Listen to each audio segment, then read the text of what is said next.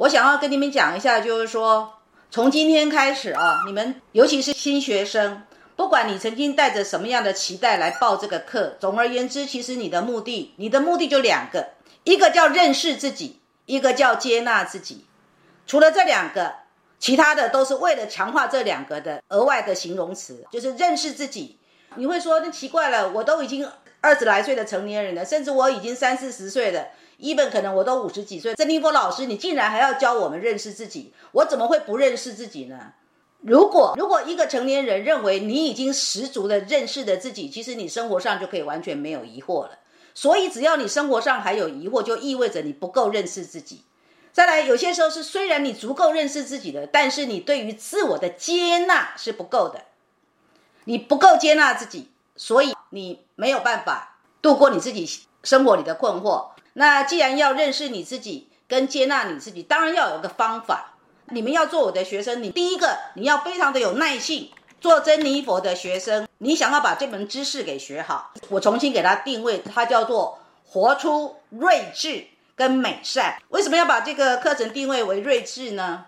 什么叫睿智？睿智就是你可以站在一个客观的角度，可以很抽离的、很抽离的看待你自己。你只有做到很抽离的看待，你既是生命的主体，你也是被观察的客体，你才能够叫做睿智。而什么叫做美善呢？美善就是说，你要能够把生命本来就是向善发展的这一份所谓的造物主给予每一个生命个体可以有的一个人性向善这样的一个美德，给它发挥出来，这个叫美善。所以，如果你能够认识自己跟接纳自己，其实你就相对有能力。活出你生命当中的睿智跟美善，然后永远要记住，要活出生命的睿智跟美善，不是在找一个标准答案，绝对不是一个标准答案。事实上，有些时候它是一个相对的答案。所以，既然是相对的答案，我就会告诉你们说，你们现在上的是一个生活艺术课程，生活艺术啊，就是呢，你可以活出睿智，你也可以活出美善，从而你就实现了。你作为一个人，你在天地之间，你跟天地之间的关系是和谐的，这就是一份很好的生活艺术的能力啊！记住喽，你们这个课程叫做“活出睿智跟美善的生活艺术”。然而，到底我用什么样的方法帮助你们去所谓的建立睿智的能力呢？达到美善的境界，当然有方法哈。这个方法就是一个架构。所以呢，我要跟你们讲，你们要做我的学生呢，要很有耐性，因为你等于在这个架构里面呢，你参与这个架构的什么？你参与这个架构的堆叠，你也在这个架构的建立。里既然它是一个架构，它就是一个长宽高哦，它是一个立体的哦。所以，请你们还在平面阶段的时候，你要很有耐性。当你是在平面的时候，有关于立体的部分，你要非常的有耐性。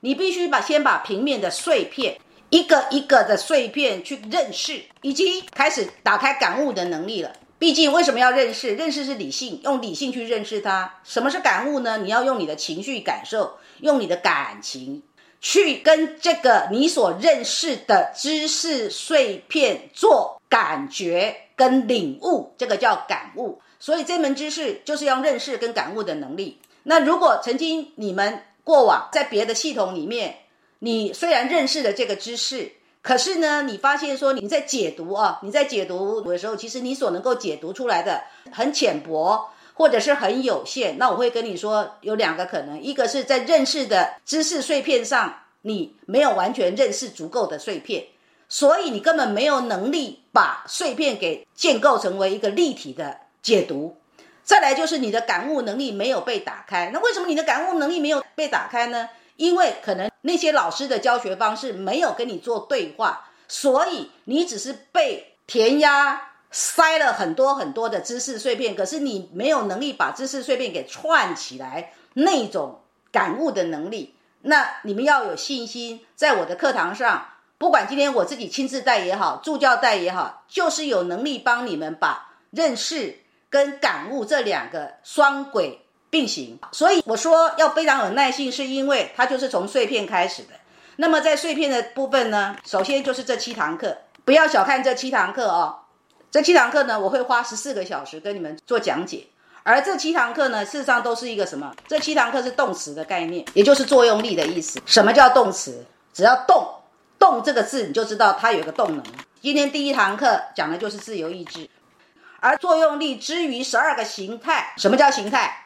就是动词，它到底每一个就仿佛穿了一件什么样的衣服，以至于它长得怎样，这个叫形态。当然，这个形态，如果我们用心理学的专业名词来讲，就是所谓的心理驱力。所以你们现在在微课里面所听到的，就是认识你自己的五大人格这个微课系列。这五个作用力分别在十二个心理驱力之下，它是怎么样的一个名词？所以你们可以看一下，譬如说，自由意志争先者，自由意志拥抱者，自由意志交流者，自由意志守护者，自由意志新创者，自由意志养育者，自由意志协商者，自由意志再生者，自由意志探索者，自由意志坚贞者。自由意志睿智者，自由意志知梦者。我既然哈会把 PPT 给你们，我相信你可能已经有人开始在做下载的动作了。你们要有需要，你就可以把它下载起来。但是记得，所谓的从争先者也好，拥抱者也好，我希望你们能够尊重，这个是我原创的名词。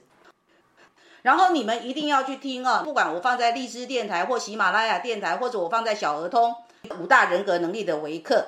曾立波老师又添加了什么新的东西进来？刚刚我要讲的就是说，有个架构，那这架构呢有七堂课，而这七堂课有十个主角，然后前面五堂课呢，我会花每一堂课我会让一个主角出现。今天要出现的主角就是自由意志，第二堂要出现的就是情绪感受，第三堂要出现的就是心智能力。第四堂要出现的就是情爱与美感，第五堂就是所谓的欲望跟行动，第六堂我会让在你生命里面本来就赋予的那个幸运的资源，以及在你生命里面本来就被赋予的艰辛淬炼，它会是我们第六堂的这个内容。另外第七堂呢，就是你生命当中你必然会遇到的无常跟变化，就好像我们现在遇到的疫情，这对很多人来讲这就是一个无常。然后这个疫情也让很多原来的既有的盘根交错的既得利益，几乎我们的生活架构都被毁坏了。这个也就是所谓的蜕变。再来就是说，也许有人在这段期间会感到特别的迷茫、特别的沉沦、特别的萎靡，那他也是我们要学习参与的另外一个主角，是这个主角的负面的一个呈现。当然，也有可能有人在这段期间燃起了一个所谓的新的梦想。新的那个美好的一个一个愿景，而那个愿景呢，也可以说是帮助这个人的灵魂可以活到一个所谓的扬升，或者活出一个所谓的灵魂所向往的至真至善至美。那这也是一个作用力。所以呢，第七堂课就会有三个，而那三个就是所谓的跟时代的变迁最有关联。而每因为每一个人都活在时代的变迁里，所以你的人生当然就不可能不跟那个时代的变迁的那三大作用力脱离关系。